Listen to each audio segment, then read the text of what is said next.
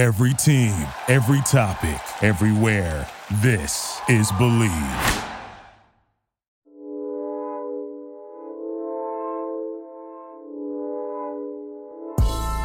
Heat Nation, welcome into Believe in Miami Heat for another week. Joey Levin back at it with you again, and I'm joined as always by the two-time NBA champion Norris Cole. Norris, here we are again with the streaky Miami Heat. Once again, we got just when we thought, just when we thought, oh, things are good. Here we are again talking about things not so good. What's going on, Heat Nation? Yeah, like you said, man, we got the streaky, we got the streaky Miami Heat. You know, we win, you know, we go on the win streak and win four, five in a row, and then we get back to, you know, we take our steps back, ten steps forward, two, three steps back. It's yeah, it's such a crazy year, and there's obviously a lot to break down. Today's episode, we'll we'll talk about this losing streak, what we're Mhm. seeing, what we what can be done. I think it's pretty clear to a lot of people what the issues are, but we're gonna have we got to talk about them. And then, of Absolutely. course, of course, it's we're recording this Monday, uh, March 22nd. I have Twitter. I'm locked in on Twitter because who know the trigger could get pulled at any minute because three Mhm. o'clock on Thursday is the trade deadline. And we've been talking every episode since we started this thing about who could the Heat potentially trade for. There is buzz going around, and Heat Nation is clamoring for something. Heat Nation is is desperate right now. They don't, I don't even think at this point the Heat, Heat Twitter cares who it is. They just want to see something happen. There's definitely a buzz, and there's always a buzz around this time. But this year, you know, Heat Nation is definitely feeling the buzz. Um, there's definitely some adjustments to the roster that need to be made, Hmm. and now we just have to wait and see. You know, if they're going to pull the trigger. They've already made a couple. You know, made us. You know, made us a little splash in free agency with uh, Trevor Ariza. You know, but obviously there's still more moves to be made if this roster is going to, you know, do what we expect it to be able to do. yeah, yeah, definitely. So we're we'll get into the names that are out there. The one spec- the one big name that we've talked about before. We're going to talk about him again for for the trade deadline. We'll talk about this. The offensive woes continue. Uh, we'll get into all of that, but first, let's talk about our people over at Bet Online, the fastest and easiest way to bet on all your sports action.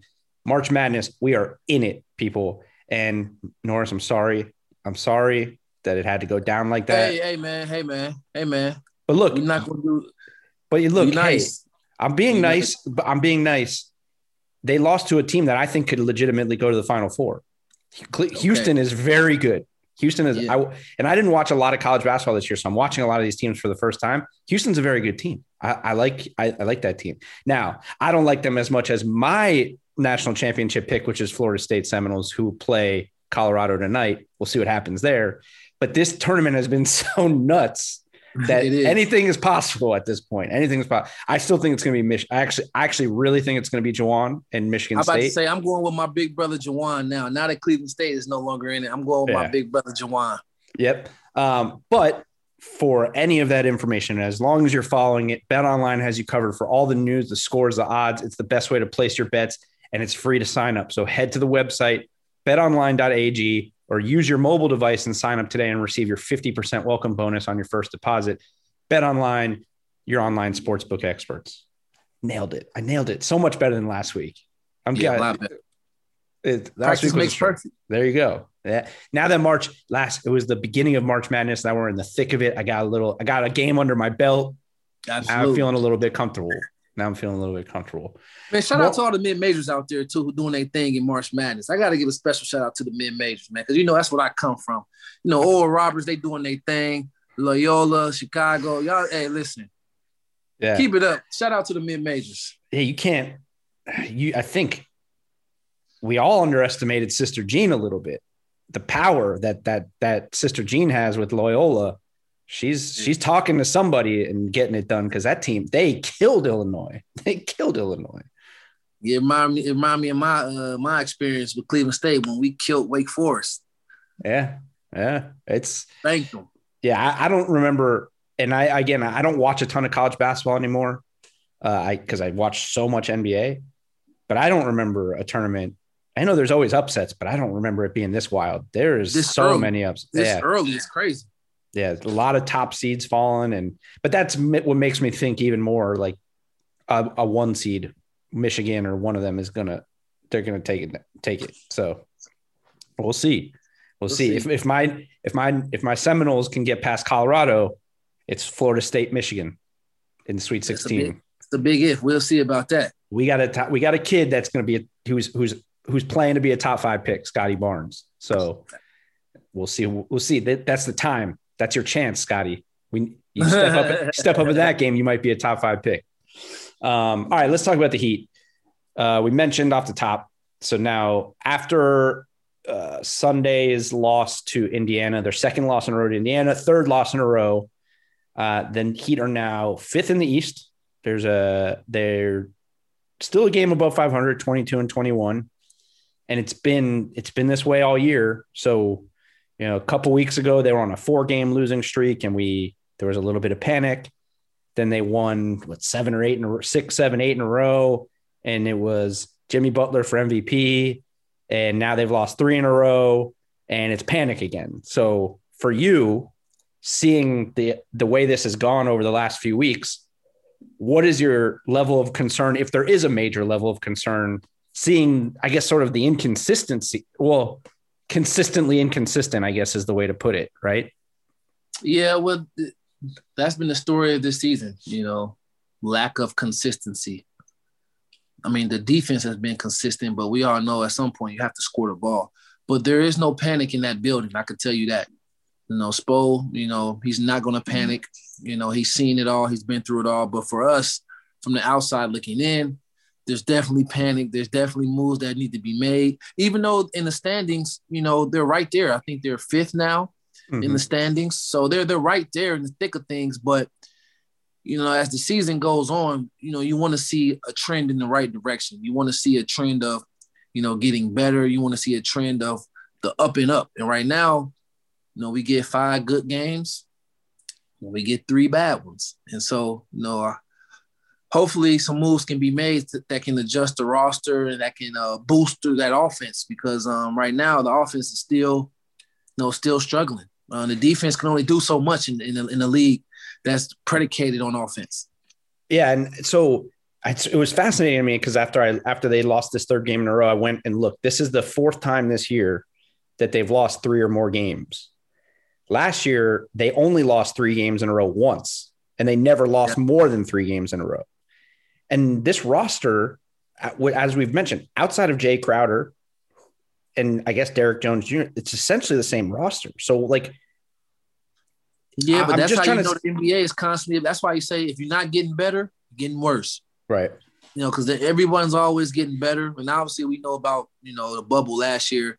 It was meant, it was built for a disciplined organization like the Heat. You know, the Heat thrive on discipline, so the bubble didn't affect them as bad as it affected other teams. But now, like I said, we're back in uh, almost normal society, not quite, but back in normal circumstances the playing field is even now, and so you know there's definitely there's definitely some more moves that need to be made so that some consistency can come about. Well, that's an interesting thing about bringing up the bubble because you know obviously part of the thing at the beginning of the year for a lot of people was how real was that run? Was it a bubble thing or was it that team? Obviously, we know that everything Jimmy did was real. Like Jimmy's the sure. the, the, the real Jimmy's the, the truth. He's but the truth. But two guys whose regression has really started to become i guess the probably you know the, for for all the for all the crap that i gave kelly all year right right the two guys whose regression has become a huge problem is duncan and tyler and it particularly as shooters duncan is down to 38% from 45% last year and now i'm not i'm not knocking 38% 45% is crazy 45% right. is crazy right exactly i'm not knocking 38% in the nba because at 38% is good. Still above average. It's above, but he was a top five shooter last year. And in a lot of scenarios, when you talk trade at the beginning of the year, during there was questions like, how valuable is a guy who can who's a top five shooter in the league? Now he's shooting 38%. Tyler Herro, he's down to 31% from 39%. So the question partially, I mean, it's there's there's different ways to go with this, but how much of this do you think is teams figuring out these guys And how much of it do you think? I mean, for Tyler, maybe a sophomore slump, or how much of it was was there a factor? I mean, their their percentages were over the whole season last year, so they weren't only in the bubble, right? But they really showed out in the bubble. Mm-hmm. Do you think there's a level of these these two guys in particular, young guys, having that comfort level in the bubble that they no longer have, like being around the team all the time, being I around Jimmy all a- the time? Do you think there's any aspect that maybe they're not what we saw in the bubble? I think it's a little bit of both. Um, I believe that once you are on the scouting report, teams lock in on you. You know, your rookie year, you know, teams don't quite know everything about you, you know, and the, Mhm. the season is so long, you know, you have another game the next day. It's really hard to lock in. But once you get a full year under your belt, a full year of film, a full year of tape, a full year of seeing how you play, the league adjusts to you. And so I think that they're going through that phase right now. They're going through that phase of trying to find their their consistent game, their consistent floor game, while the teams have made their adjustments to them. And then the, the other part of it is, you know, that bubble atmosphere, you know, for young players, it took them back to like an AAU setting. And you know, Tyler Herro, you know, Duncan, they're not too far removed from, you know, they're two years removed from playing AAU. So Mhm. that setting for them was kind of, you know, I don't want to say comfortable because they were, you know, forced to stay there, but well, not forced to stay there, but you know, they couldn't leave without extra testing. But that was a AAU type of environment. And so, you know, for those who are not too far removed from the AAU circuit, you know, they perform really well in that environment. So I think it's a little bit of both. Um, but whatever the case is, it's part of the NBA journey, it's part of the NBA process. And I believe that the Heat, you know, the Heat will help guide them through that process. Mhm. Yeah, it's funny because um, when I like last year when they went to the bubble, I actually brought that up before the playoffs, is particularly as it pertains to Tyler.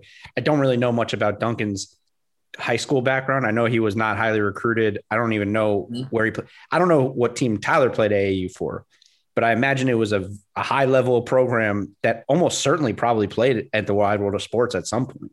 Like he's probably played there, like you said, within the last four to five years. Even if they haven't, they played in they played in settings like that. That's that's the AAU setting. Right. Every team play stays at the hotel. You you hoop, you go back to the hotel, you eat, chill out, relax, play video games, get your haircut, whatever. And then you come back and hoop the next day. hmm hmm Um, so outside of those guys, I mean, obviously they're not the only issues offensively, right? Right, It's just across right, the board. right. I mean, look at these numbers. So it's the, the the thing that everyone points at the most right now, and I pointed at it a lot on here, is the three point shooting. They're now 29th in the league in three point shooting. They're like rough. third or fourth last year in the league, but they're still the percentage of points coming from threes is still 12th, and they're still taking the 10th most threes per game. So it's it, it's one of those, but but they're also 24th in points in the paint. So it's a combination. It's not just the shoot. It's just all around. It's it, it's sort of like the pieces maybe don't necessarily fit as is, like the way they once did. I, I don't know. It's it's it's hard to peg because they seem to fit. It is tough in the NBA to have your two best players be non-shooters, the way the NBA Yes, is that's, now. that's very tough. So when the other guys that are in the lineup are not knockdown shooters, it, it it's really it's showing what type of impact it has on this offense right now because the numbers just across the board. I mean, they're also And we, 27. and we must say the guard play has slacked a little. You know, Dragic and Nunn has slowed down some. You know, Nunn came out the year on fire.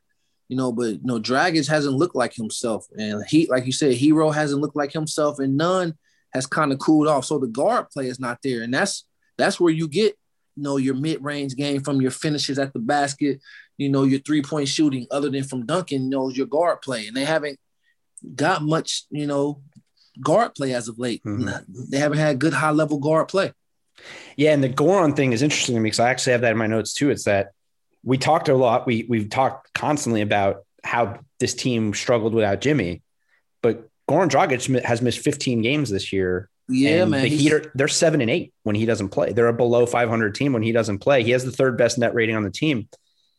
It is concerning to me, not that he's important, because he's we know how important he is to this team offensively, but it also I think highlights how the young guys have not come along the way we would have hoped at this point in the year. That when he's out, the young guards are not able to come through and and and step up the way they need to all the time. Obviously, Kendrick had his spurts, mm-hmm. but really, it really points to the other young guys not necessarily developing the way we had hoped at a little over halfway through the season after what we saw in last year's playoffs in particular. Well, you know, you don't like to make any excuses. You know, the Miami Heat are a no excuse team, but as a player, I'm going to tell you, without having a full off season of being able to come in the facility and work on your game, without summer league, without a real training camp, it's tough to get that. It's tough to to develop and, and get better the way you normally would. Because in the normal off season, you have those months you know, you have three or four months to come to the facility, get in the weight room, do conditioning, get your shots up, you know, do your drill work where you're going to be at, you know, in, in your spacing on the floor. You, you work your drill so that you know your spacing and everything. And then you have a full training camp, you know, and when you're a young player, that's very, very vital to your development. You know, being able to watch your film with the coaches and then go out up on the on the practice court and, and work those things over the summer that's how you get better you know, not just having a personal trainer, but being able to come to the facility and, mm-hmm. and, do those things. And the Miami Heat is very big on that. So I think that's playing a role. These guys are having to figure it out on the fly, short off season. And so this is what you, you know, this is what you kind of get when you have that type of off season for young players. You know, right. it's a little different for veteran players, but for young players, you need that experience. You need that time with the coaches in the summertime. You know, you need those full training camps. And so I think right now their up and down play from the young players, um, I, I believe that that plays a part. Absolutely. Now we've talked. I mean, we we I think we beat it into the ground. Everybody beats into the ground the three point shooting. Yeah. Uh, but Spo like Spo, so you know, at least in terms of people that are publicly talking on a podcast about the Miami Heat, you know Spo better than anybody who's talking on a Heat podcast. He not last game, but the game before, I think it was, they asked him about the three point shooting. And he mm-hmm. basically said, like, that that it's not the biggest concern because the shooters are too good for the shots to not eventually fall. Right. In your mind, when you hear Spo say something like that, is that Spo giving coach speak when he's answering, or is that Spo really saying like we don't need to adjust the offense? The offense is going to have it's going to work because I know how good of shooters these guys are. I think it's both. You know, Spo is gonna give his players confidence, obviously, but then too, they brought these players in for a reason. And so the same way you praise the guys and you draw plays for them when they're making it, you have to be able to live with the down plays too, when you truly believe in them. And sh- everyone knows shooting is the most inconsistent part of basketball. Mm-hmm. Even the best shooter, Steph Curry, goes games where he's two for 10, two for 12, and all of that. The best shooters do that. So, you know, he's the best of the best. And so, you know, you have to be able to live with the, the struggling times. And as long as these, the guys are in the gym, which – from the sound of it, I'm sure these guys have been in the gym getting their shots up. They are they are really good shooters. Duncan Robinson is a I don't want to say great because he hasn't done it long enough, but from the look of it, he has the potential to be a great shooter. You know, Tyler Herro, you know, he has the potential to be a great shooter. And so, as long as these guys are getting their reps in, he's right. The law of averages say eventually it will come around hopefully it just comes around sooner rather rather than later. yeah. You know what's interesting to me too with this Heat team, and I think this is kind of normal. I haven't really gone back historically over the last few years and looked at it. They're 27th in pace. And you know, like that will that always will bring your offensive numbers down because you just have less possessions in a game, like scoring wise, if your pace is low. But it seems like I wonder if that's a a strategic thing, just the way they play this year, or they're they're not trying to push the tempo because they're not old. Like Goron's Goran's a little older, Iggy's a little older, but everyone else is pretty young. And Jimmy right. Jimmy's 30, but Jimmy's we know Jimmy can go. Like right. it almost seems like maybe if they played a little faster, get a because you can get more but get more because the defense is great. Like when you have a defense mm-hmm. that's that good, let's run. Let's get out and run and get buckets. it's it's a catch twenty two. You have to really balance that. And I, I, you're right because the team is young and they probably can play a little faster and probably should at times. But part of the reason their defense is good is because they cut the possessions down. Mhm. The other team doesn't have as many chances to score. And then when you have Bam and Jimmy down there rebounding, you know, once they get the rebound, that's it for you. So you you get one shot at the basket and they secure the rebound. And so that's part of the reason why they've been able to be in games because they can cut the possessions down and not give a team as many chances to you know to score, knowing that they might be struggling to score as well, but they're not going to give you as many chances to score. So that's like mm-hmm. a philosophy thing. And, and the Heat has never played at the fastest pace. Even when we were there, even when we was in our championship years, we wasn't number one in pace. Right. You know, we we ran. No, now don't get it get me wrong. We could run with the best of them, but we always knew that, you know, we're gonna make you play at our pace. And Right. But right, but but I, I think that's something to that's something to think about, man. Because if you want to have better offense, you need more attempts at it. Right. The and more the more shots you shoot, the better you know your percentages should be at some point. and you have you have a guy in Jimmy who is almost unstoppable when he goes to the rim. You have a big you have a big in Bam who's one of the few bigs who can catch it off the rim and take it and just go. For sure. Um, And he's so- a great passer. And he's a great passer. You got Goran, who when he's healthy is one of the most One of the crafty guys getting to the rim. Yep. Kendrick has shown that he can go. So there's there's opportunities there. I just think if they played a, just a little bit faster, you you get it. It's easy buckets. Like you know this when you're when you have an, a struggling offense, you got to figure out a way to manufacture easy points. Right? Exactly. Get to the rim, get to the free throw line, and the easiest way is when you get these stops. Get out in transition and score and get fouled, get to the line. That ti- because And especially that's like how you get open threes as well. Transition. Other the best the best time to get a three point shot is after an offensive rebound, kick out three. The second best one is when you push the ball transition, break the defense down, and kick out for an uncontested transition three.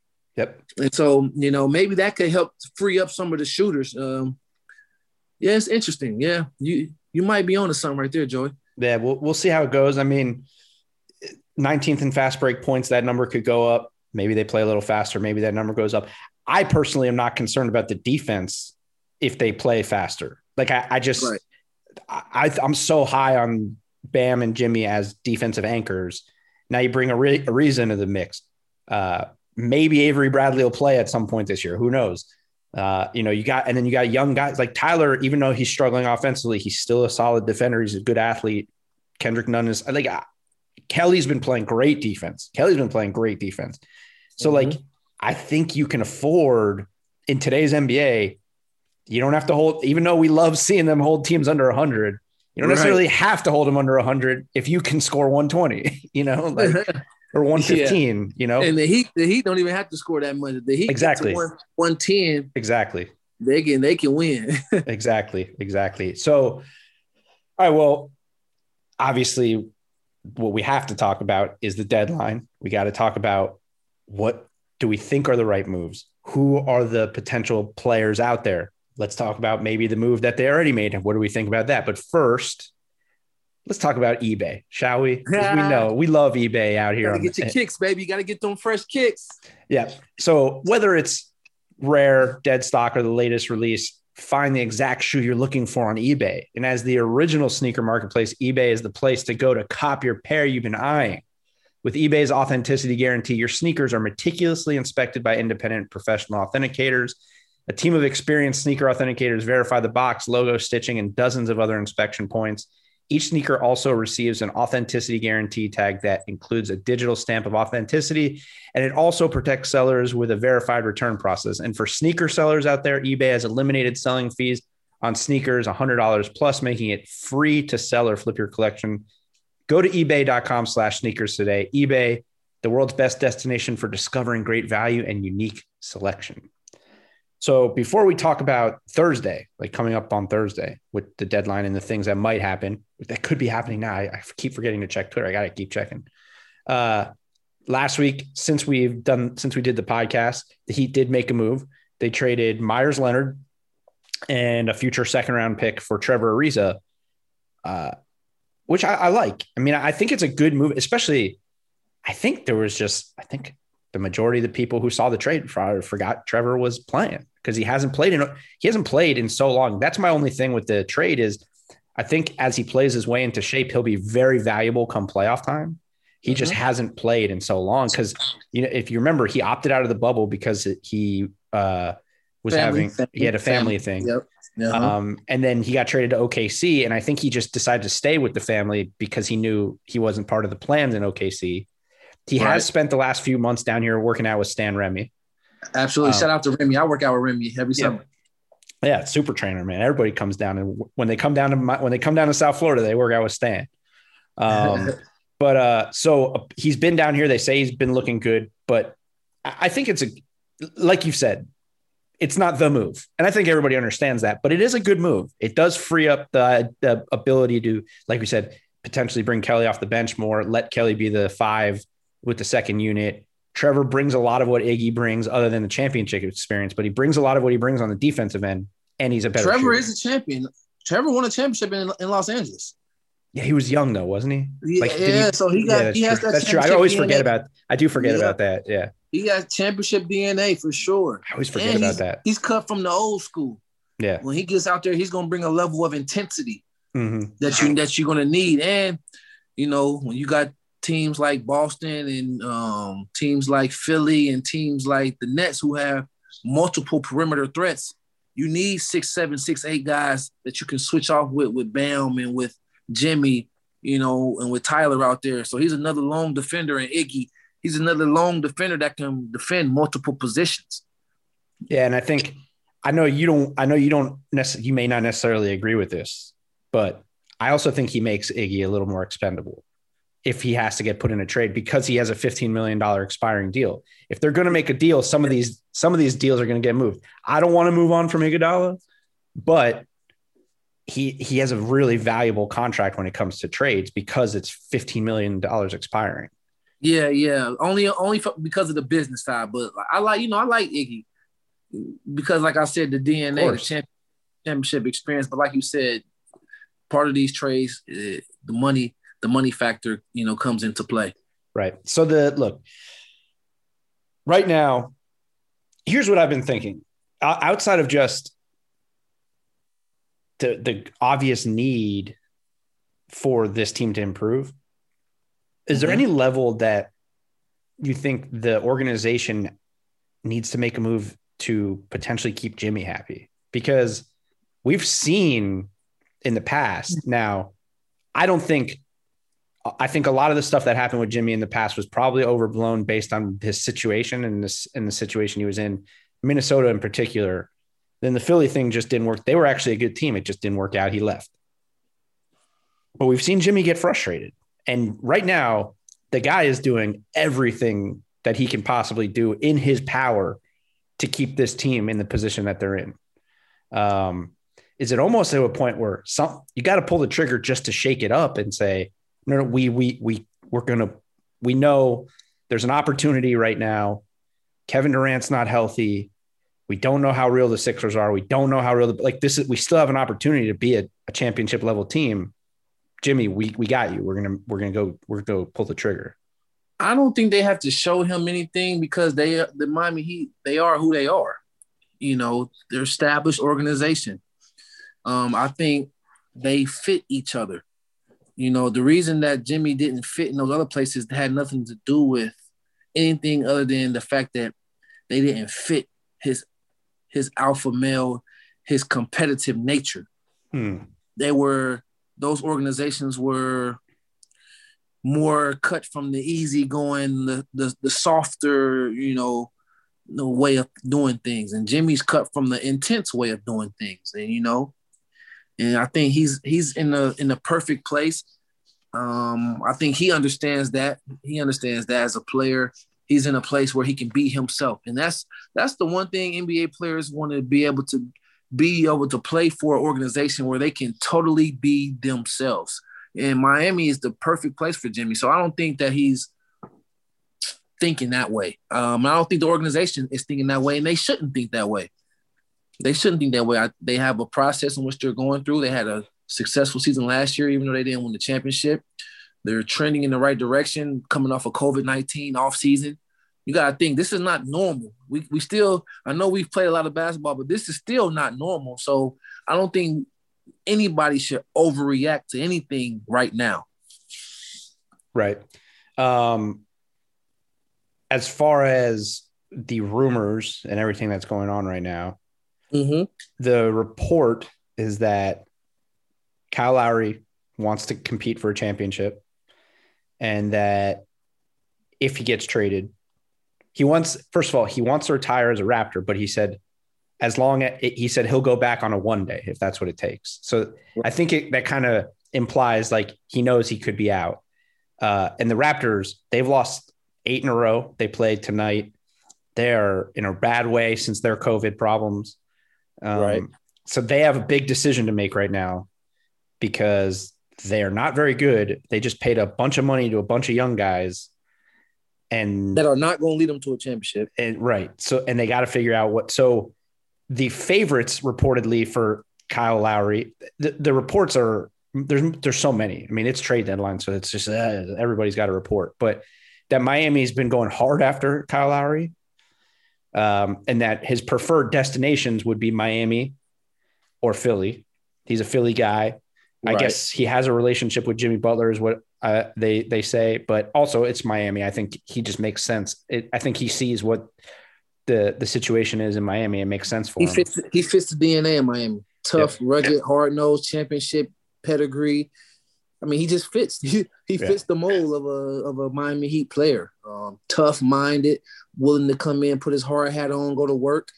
Um, so he fits. Um, and I tell you what, as crazy as it sounds, he might come in day one if he came to the Heat and be the best one on one scorer. I mean, he because he could score at all three levels. Like, it, it, there's no yeah. scorer on the Heat team right now that really does that at a high level. Like, he's a great three point shooter.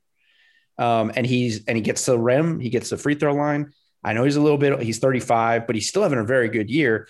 I, am not saying he's better than Jimmy, but as an all around scorer. Nah, I'm about to say still Jimmy's. I mean, he can shoot better than Jimmy, but Jimmy can shoot. He just chooses not to. You think so? Don't forget what Jimmy did in Chicago. It's, was he a shooter? I don't. It wasn't he that he was a shooter, but he made shots though. Yeah. When you're a scorer and you have the ball in your hand, it's unlimited what you can do. It's all about rhythm at that point. Mm-hmm. You know, it's fair. Yeah, I mean, Jimmy chooses. He he's he knows where his game is most efficient. Well, he takes the old school approach. You know, why am I shooting threes when you can't stop me from posting up? You can't stop me from driving to the basket. You can't stop me in transition. You can't stop me from making plays. You know, why shoot a three when I don't, you know, why settle for a three when I'm doing great at what I'm good at? So, you know, I'm, I'm pretty sure that's how Jimmy thinks. I mean, look how he plays. He still was getting 40, 30s in the playoffs, you know, without being a great three point shooter. So, but like you said, right. Kyle Lowry, Kyle Lowry's playmaking ability at all three levels um, his his willingness to take and make big shots, his his defensive ability. You know, he fits in with the defense. He's going to take charges. You know, he's going to get those timely fouls, those timely steals that you need. Uh, that'll be hey, that'll be something depending on what the he have to give up. But that'll well, be something to be able to make that happen. The reports are that he. I got to keep checking the alerts. I'm getting the alerts. No trades. Okay. Check. Uh, hey, you got to check Woj. If Woj, if it don't come, that's what Woj, I got. Hey, or Shams, Sh- yep. Shams, his protege. Um, the it, it, said that they want either Tyler Herro or Duncan Robinson. Ooh, that's asking a lot. I don't know. Not man. so much to Duncan, not so much to Duncan Robinson, but the Tyler Herro though. That's that's asking a lot. That's it is. You want to keep that? That's that's that's young. That's the young future. That's the young future right there. I know, but the question I guess on everyone's that everyone is trying to figure out is like, what do you, when you look at Tyler Herro, what do you, what do you look at his future? Like, what do you look at his ceiling as? Because, mm. you know, I think you, I think a lot of times when we talk trades, we get caught up in what we could get in the future as opposed to what we could potentially get right now. Right. And, you know, do you, do you see him ever being like a top 20 player in the NBA, a top 25 player in the NBA. It, it's tough to say. Right. But if you traded it, if you got Kyle Lowry right now, you can win the East. I mean, I really think Jimmy Butler, Kyle Lowry, and Bam Adebayo is good enough to win the East. Who's going to be the Who's going to be the Who's going to score and shoot? Kyle Lowry. He's not never been a high level scorer like big points guys. But well, average on average, that's never right. But he, but he would be, he would, um, I think he would already be the best three point shooter on the Heat this year. He's shooting thirty nine percent from three right now. Um, and he shoots thirty seven percent for his career. Um, he's right now he's averaging 18, seven assists, five rebounds, and he's shooting 39% from three. He's still playing at a really high level. And I mean, it's not like Tyler or Tyler is a scorer. Now it depends on, I mean, he is a scorer. That's not what I mean. I mean, like right Oh, now yeah, for the Heat. I just mean like, it's not like he's the, it's not like he's the volume scorer right now for the Heat. right. He's He's not lighting it up. He's definitely not lighting it up. Now the question, I guess, also becomes: Does Goran Dragic have to get included in that? It, um, because what's his what does his role become? Yeah, because Um, then you got you got him, you got Goran, you got um Kyle Lowry, and then you got none. You got three point guards. yeah, I think one of them's gone, probably.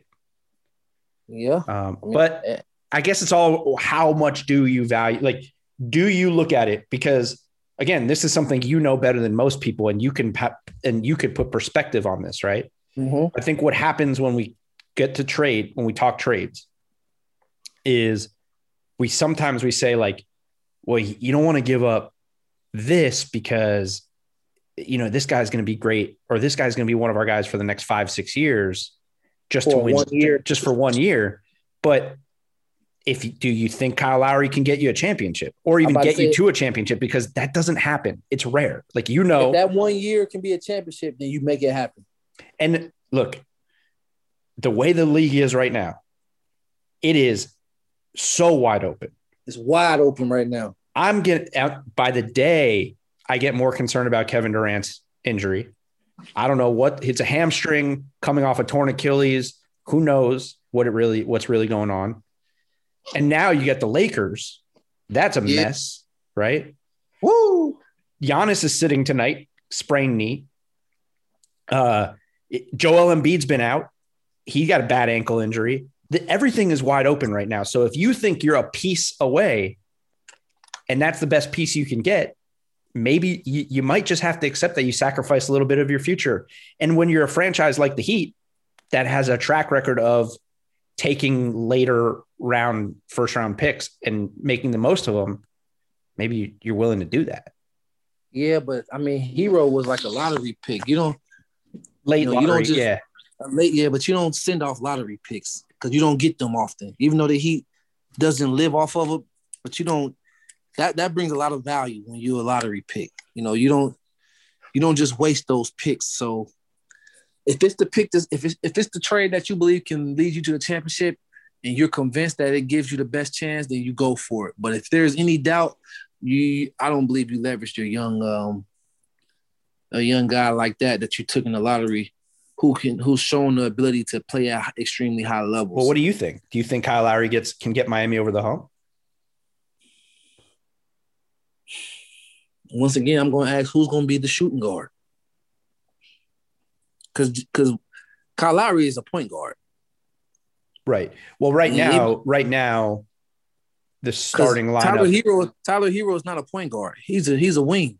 right. So who so if, if you lose a wing, are you now going to? Oh well, I mean, I now there there are a lot of people who believe that Norm Powell might be in that deal too, okay. So now that that Because- may make some sense. because Norm Powell has a player option next year, and he's he's averaging like twenty a game.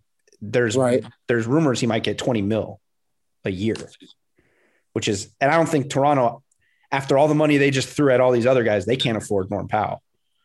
Yeah. So I feel like that might be a package deal with those two guys. And I'm not. That's all. case- that's speculation. It Right, just seems right. to make sense because you know how many players can they pay? They just can't pay these fringe guys all that money. I believe if you can get Kyle Lowry, get Kyle Lowry, but you still have to have a shooting guard. You still have to have a wing player. Mhm. You know, because you got to be able to defend Jaylen Brown, um, Jayson Tatum, Kemba Walker. You got to be able to defend, have people who can defend. Well, they have that. Kyrie but, Irving. But don't you think like? No, I mean, but you got to have depth. I mean, you got to have people that Avery Bradley is still out there, them and score. I mean, Avery hasn't played yet. I know. He hasn't played, so we you can't go by what we ain't never seen before. We got to go by what we have established and now we know. And so when you bring in another point guard and you got three point guards on your roster, is that going to help you defend Kyrie Irving, James Harden, and you know Kevin Durant? That going to help you defend Khris Middleton and you know I, I kind of think I got. I mean I I I I get what you're saying, but I also I I don't think that a swap like if you're if the main principal pieces were Kyle Lowry and Tyler Herro, I think you immediately become a deep, better defensive team if you get Kyle Lowry. How much better defensively do you need to be? That's not deep. Listen, you got to right, understand that, but, I, no, but right, I know, but I think I'm just saying that in terms of what you're saying is that if you lose a wing, then you don't have a wing that can guard these other guys. Right. I think. I mean, I don't know. I just. I, it's interesting. It, it is an interesting question. Um, so if if Norm Powell was part of that, you'd be you'd be in. Yeah, if Norm Powell's part of that, because he can he can do both. He can defend and score. Because Tyler Herro has the threat of scoring. Even though he hasn't had a great year, you still can't just leave him open. You still have to pay attention to him. He has the threat of scoring, you know, and so right. And like I said, having three point guards, I mean, what are you going to do with three point guards with? Kendrick they got to. Well, I, well I, am a, look again. We don't know what the actual details would are of what a trade would look like. But I would gotta imagine one of those guys, either Goran or or Kendrick Nunn, would be gone in that. Right, right, right. Uh, and look, yep. I love Goran Dragic. He's done a lot for this team over the past five years that he's been there. Like, really got them through a l- little bit of a rough stretch after the big three left. Mm-hmm. But Kyle Lowry is a big upgrade there too, in my opinion. For sure. Anytime you got a championship guy, championship level guy who still can play, you bring them in. Yep. Um, hey, I'm ready too. Hey, y'all need some championship depth. You know, Norris Cole is, is ready to go. that's what I'm saying. Hey, we trade put, trade Goran and Kendrick. Go get Kyle Lowry and bring in Norris to be the backup. I'm ready. Hey, I could run it. I'll run that team. Let's go. I'm ready to go. I can make a move Pat, too. Hey Pat, if you're listening, I'm I can I'm in shape with the best of them. Let's go. Hey. Nah, but I nah, but on a, I was serious about that too as well. But on a, on another note, now nah, Kyle Lowry is definitely an upgrade. Anytime you can bring in championship mm-hmm. DNA, you you you definitely getting an upgrade. Uh, the other two, there's two other guys that well, one hasn't really been linked to the Heat, but he's an interesting player, and he requested a trade today, which is Aaron Gordon. I saw that. Uh, that hey, athletic, yeah, defend, and offensively a threat. And strikes me as the kind of guy that the Heat it would love to trade for because he's a little disgruntled, hasn't really been used maybe the right way in his situation, hasn't really lived up to what his potential what people think his potential is, which is mm-hmm. almost like the the like the blueprint for Miami to like go fleece a team and go get this guy on a you know for low value, bring him in, and he'd be and great could, next to Bam. Be great. What could be better? Move from Orlando, which is a great city, to South Florida. yeah, you don't even have to move out your house. Yeah, I don't know what you'd have to give up for that. I I don't know. If feel no, like Orlando, it'd be jo- Orlando definitely wants a, they want you know at least like a first round type of pick. For, so you ha- definitely had to give up like a Tyler Herro or Kendrick Nunn or both, if not both, for for for a player like that because they want Orlando wants proper value for him, right? As they should, as they should. It's a the question now. I guess becomes what is value for him because he has been disappointing and he did ask for a trade. So value kind of you you get when play. I feel like when players request trades, the team their leverage goes down a little bit because everybody knows the guy wants out. Yeah, but the value is depending on his need to your team. If mm-hmm. you're a team that need him, his value is up no matter what the circumstance is. If you're a team that maybe you're just looking to make a deal but you don't have to, that's when you know you can you can finesse the situation and kind of get whatever you want out the deal. But if you're a team that's in need, you don't got time to be thinking about that. You like, man, listen, we got to find a way to get this man. So it all depends on the organization who's who's looking to make the trade for him. Right. I think I'd rather have Kyle Lowry. I, I agree. I mean, I get the upside of Gordon, the youth, and all that, but Kyle's on the last year of his deal. So you're basically saying he you're there's a hired gun, right? You're bringing him in and you're saying, let's go for it. And yep. if it doesn't work, then we, you know, we can either sign him on a cheaper deal if he likes to stay, or if he's trying to get more money at 35, we, you know, thanks for everything. And now you got money to go get a free agent. I think it's a, you know, win-win. If you get Gordon, that's good. If you get Kyle, that's good too. Right. And in a year, like I said, in a year like this, anything can happen. Mm-hmm. Anything can happen. And yeah. one thing Gordon gonna bring you he like offense. So and you need offense. And he's a solid shooter. His percentages are probably not great. Uh, but I just he hasn't really lived up to any of what we right. expected. But I'm but just saying, he's not a bad personality. shooter. His personality yeah. is offense, though. He likes offense. And when you need scores, you need guys that's going to shooting 40 percent from three this year. That's that's what I'm saying. And he likes to get out and run. He going to attack the offensive glass, tip dunks, you know, bring the excitement can you just after after what Bam did to Sabonis the other night? Can you just imagine the Aaron Gordon Bam front court? It might be worth it just to have that, just to see that, because we were talking about. Remember, we were talking about Bam and John Collins. If John Collins was on the move, there's not a lot of guys more athletic than John Collins, but Aaron Gordon might be one of them. Yeah, or just as athletic. I don't right. know if he's more, but he's just that would be nice. You know, that, that's an athletic backcourt right there. I mean, front court. That's an athletic and, front court. And then we run. And then we run. You have to. You got to run. You, you, can't have a. It's like having a, a, a, thoroughbred horse and keeping him caged up. Nah, you got to let him. Oh, got to let him run. Absolutely. Uh, there was some talk that the Heat are interested in Spencer Dinwiddie. I don't really know that it makes a ton of sense depending on what the offer because he's not playing this. He's out for the year. Right. right. Um, now, obviously, and and you're gonna have to pay him because he's he's looking to get paid soon. He's only making like ten million dollars, so it, it's a weird thing. I don't. I'm not really concerned about that one. There is it's now. Funny. It's funny you said that he's only making ten million dollars. I know it's I I, I, I, I know I know, but for the NBA, I, I understand what you mean. But it just sounds funny when you said that. I know, I know, and it's it is crazy because having worked in the NBA, I know that like even from five years ago when I worked in the NBA, like the it's it's all changed so much in such a short amount of time. It's it's it's, it's sure. insane. Um, but uh, now, in terms of the buyouts, the reports are that if Lamarcus Aldridge gets bought out by the Spurs, the Heat are the favorite to land him. Uh, because I think the Spurs are still trying to find somebody to trade with for him, but he makes $24 million. I don't think anyone's trading for that contract. So it looks like he will probably get bought out by Thursday, and seems like there's a real good shot he's a Miami Heat player. Hey, offensive, another offensive force. When you're struggling on offense, you bring in some offensive talent, yeah. and that's one thing Lamarcus can do. He can play some offense.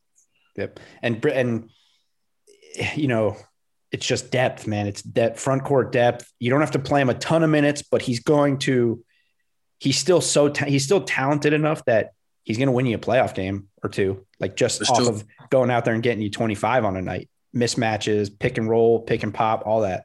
Exactly. Um, so I mean, again, it's one of this. It's the same thing we talked about with all these guys. If it's on the buyout market, let's go. I'm in. You know what I mean? We buying. Yeah.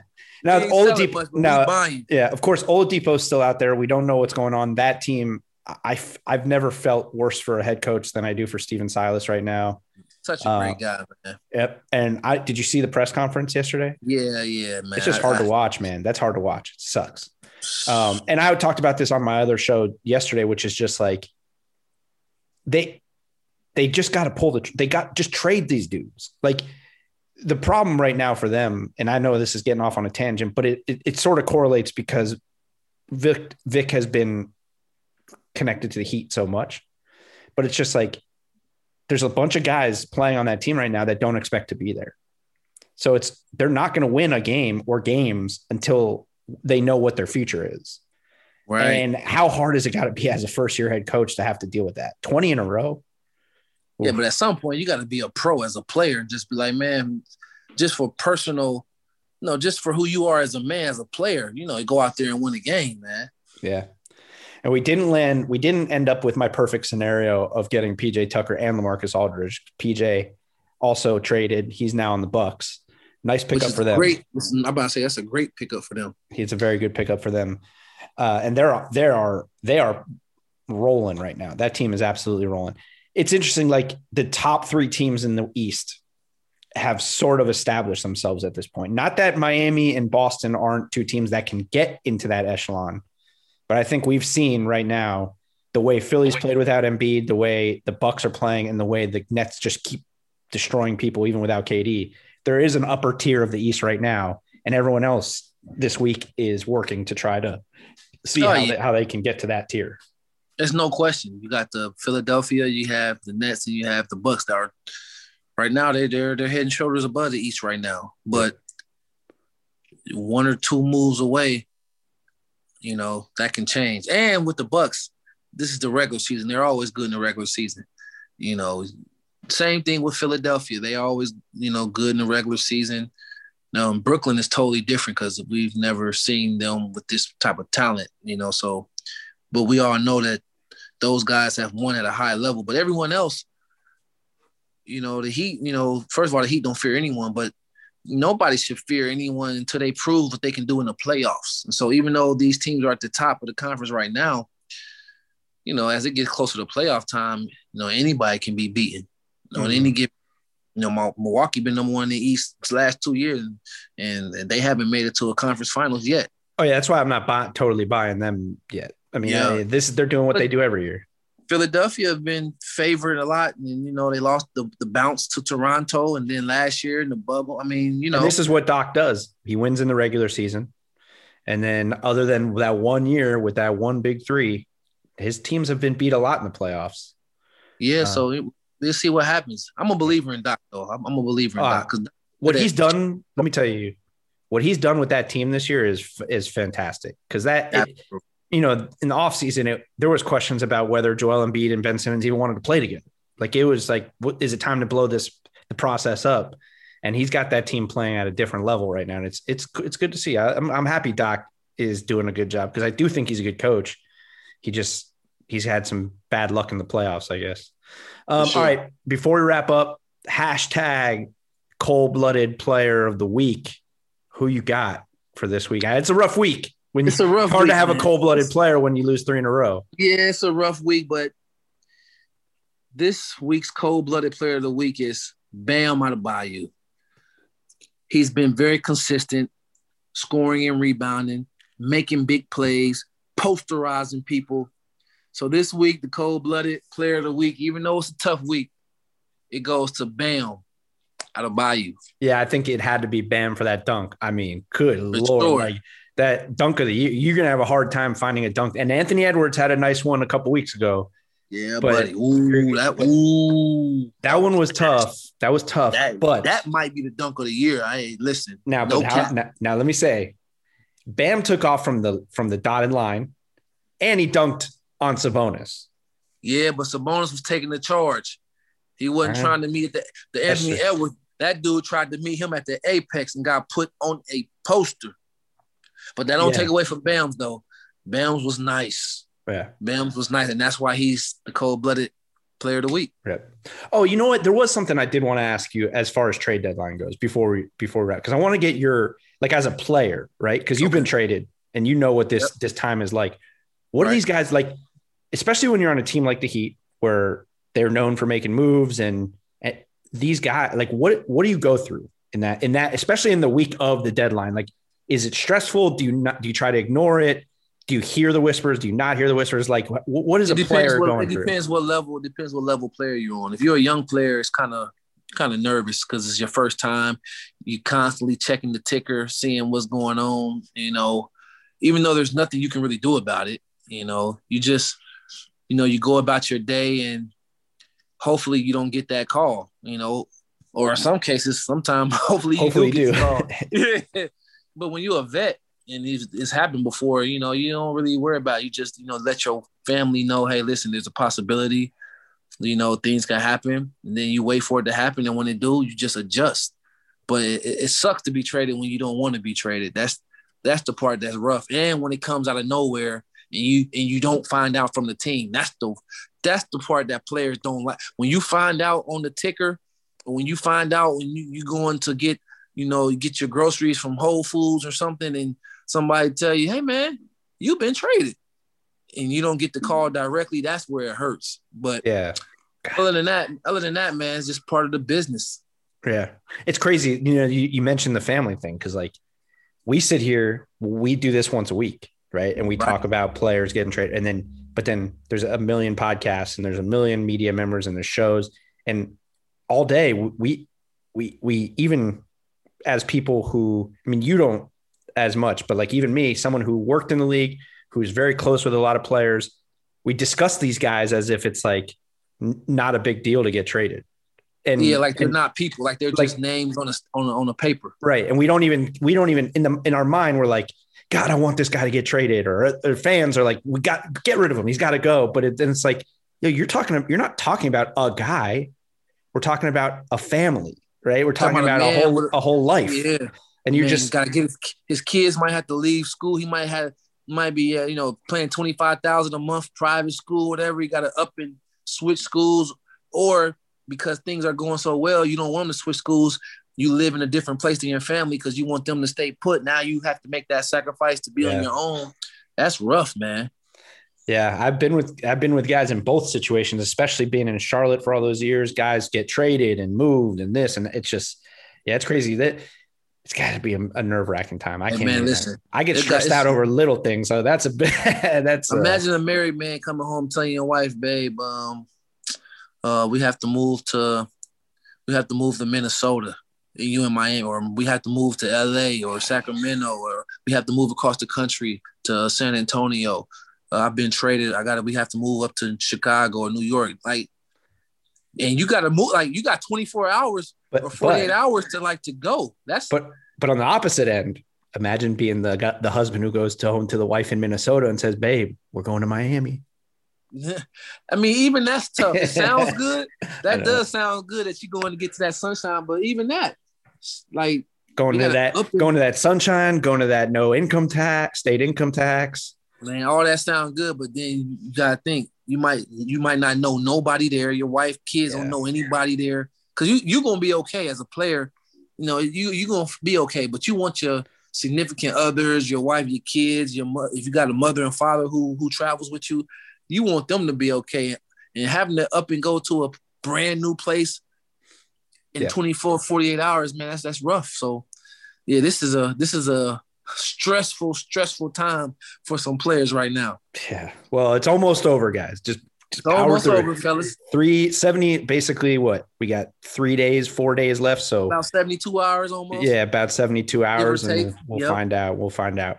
Uh, okay. This will actually be the last thing before we stop, before we end today, because I would we'd be remiss if we didn't recognize and send our thoughts to the family and the people close to Elgin Baylor who passed away today at 86 years old.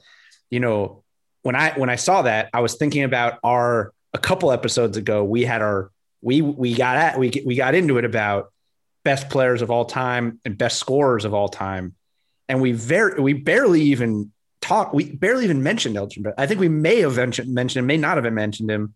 Third leading, third most points per game in NBA history. We were talking. This is a guy who the majority of the fans that watch the game today they they hear the name and they're like, uh, yeah, he he was a guy, he was a Hall of Famer, but I don't know much about him. But this is a guy who who was a game changer. And he was one of the he was a not only a great scorer, but sort of an above the rim type of player before above the rim type of players were Absolutely. a thing in the NBA. Absolutely, man. Shout out and prayers up to the to the Elgin Baylor family. He he was a legend of the sport, one of the pioneers of the sport. Him and you know, him and Jerry West were, you know, two of the first, you know, guards that were dominant you know, because you know it was the bigs game. It was Wilt Chamberlain back in the day. It was um, you know Bill Russell back in the day. But you know Elgin Baylor and Jerry West kind of changed the narrative to show that you know wing players can be dominant players as well. So, you know, prayers and shout out to the Elgin Baylor family, um, pioneer to the sport. And for those who don't know, go do your homework on Elgin Baylor. If you look in the NBA record books, his name is in there a few times. Oh yeah, absolutely. And not only that, 20 years as an executive and executive of the year in 2006 for the Clippers. And think about how hard that must have been to be an executive for the years for that franchise with that owner and all the shit he probably had to go through with that guy. Well, I said he's a pioneer. It, an he's impressive, an impressive man. Lived a great life and a legend, like you said. So, you know, thoughts to his family and all that. So, um, that's it for this week, dude. That's uh, another one in the books. Bleav in Miami Heat, presented by Bet Online. Got to throw that in there now. Uh, Norris, you want to go ahead and take us out? We'll. Uh, oh, actually, th- this week we're gonna do an, a, a, little bonus episode for you guys. We're gonna do a little. I don't know what we're gonna call it, like story time with Norris. We're gonna do some reminiscing about some Heat history with Norris. Be on be on the lookout for that. The plan is to drop that this Thursday. I think you guys are really gonna enjoy it. Uh, so keep an eye out on that. And then obviously we'll see what happens. If there's a trade deadline, if if something big happens, maybe we'll jump on and talk about that. Um, but until then, Norris, now, now you can go. Now you can take Heat us out. Nation, Heat Nation, it has been real. Another episode. Make sure you sign back in with us later this week, and for sure next week. And let's hopefully Heat Nation we can get some wins this week. so signing off. Shout out to Bam, cold blooded player of the week. Shout out to the nation, Heat Nation. Stay with us, and we're out.